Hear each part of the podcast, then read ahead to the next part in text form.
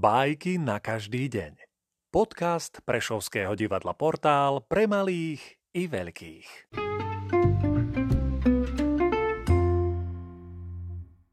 Leo Nikolajevič Tolstoj Havran a líška Havran ukoristil kúsok mesa a sadol si na strom. Zažiadalo sa líške mesa. Prišla k nemu a vraví.